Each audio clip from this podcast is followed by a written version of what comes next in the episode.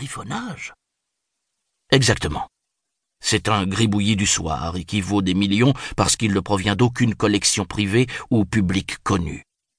C'est un inédit, du jamais vu. Une cuisse griffonnée qui se promène en plein Paris. Achetez-la et vous ferez une affaire superbe. À moins bien sûr qu'elle n'ait été volée. On ne peut pas voler un Michel-Ange aujourd'hui, ça ne pousse pas dans les greniers. Si, à la Vaticane les fonds d'archives immenses de la bibliothèque Vaticane. Ce papier sent la Vaticane. Il sent?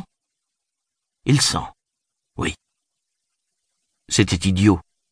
Henri Valubert savait bien que n'importe quel vieux papier sent exactement la même chose qu'un autre vieux papier. Il le repoussa avec agacement. Alors Pourquoi était-il ému? Ce n'était pas le moment de penser à Rome. Surtout pas. Il faisait tellement chaud avant, à la Vaticane, quand il était lancé dans cette quête frénétique d'images baroques avec les bruits du papier qu'il déplaçait dans le silence. Est-ce qu'il était encore frénétique maintenant? Plus du tout. Il dirigeait quatre affaires d'édition d'art, il brassait un tas de fric, on courait pour lui demander conseil, on s'excusait avant de lui parler, son fils se dérobait devant lui, et même Laura, sa femme, hésitait à l'interrompre. Alors que quand il avait connu Laura, elle se foutait bien de l'interrompre. Elle venait l'attendre le soir à Rome, sous les fenêtres du palais Farnèse, avec une grande chemise blanche de son père qu'elle serrait à la ceinture. Il lui racontait ce qu'il avait sorti dans la journée de la chaleur de la vieille Vaticane, et Laura écoutait gravement, le profil busqué. Et puis tout d'un coup, elle s'en foutait et elle l'interrompait. Et maintenant plus du tout. Maintenant ça faisait dix-huit ans, et même Michel-Ange le rendait mélancolique. Henri Valubert avait les souvenirs en horreur. Pourquoi ce type venait-il lui mettre sous le nez ce papier puant? Et pourquoi était-il encore assez snob pour prendre du plaisir à dire la Vaticane, comme il aurait parlé nonchalamment d'une vieille amie, au lieu de dire la bibliothèque Vaticane, comme tout le monde, avec respect? Et pourquoi Laura filait-elle à Rome presque tous les mois? Est-ce que ses parents, croupissant loin de la grande ville, exigeaient autant de voyages?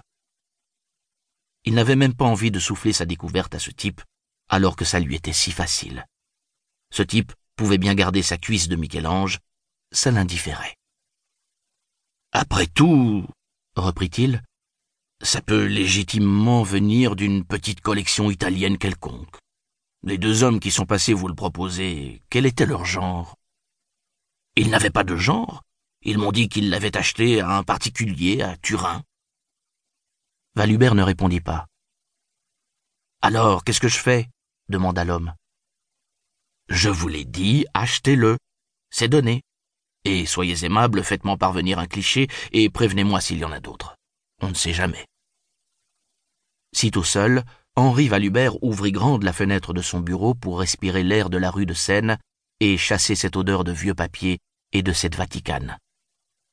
Laura devait entrer en gare de Rome maintenant, et ce jeune cinglé de Tibère devait sûrement l'attendre pour lui porter ses bagages.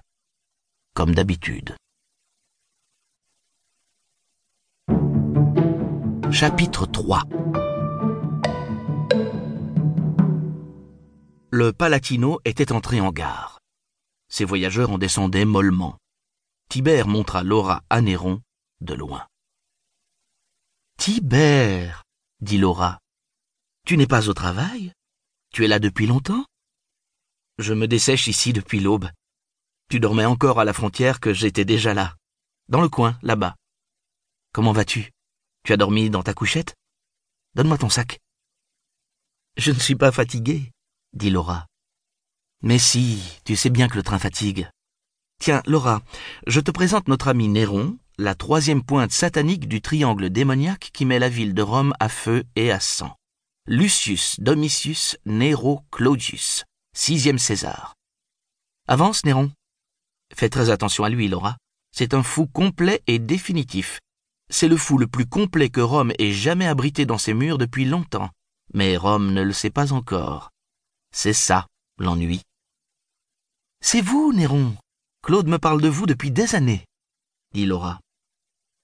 C'est une excellente chose, dit Néron. Je suis un sujet inépuisable.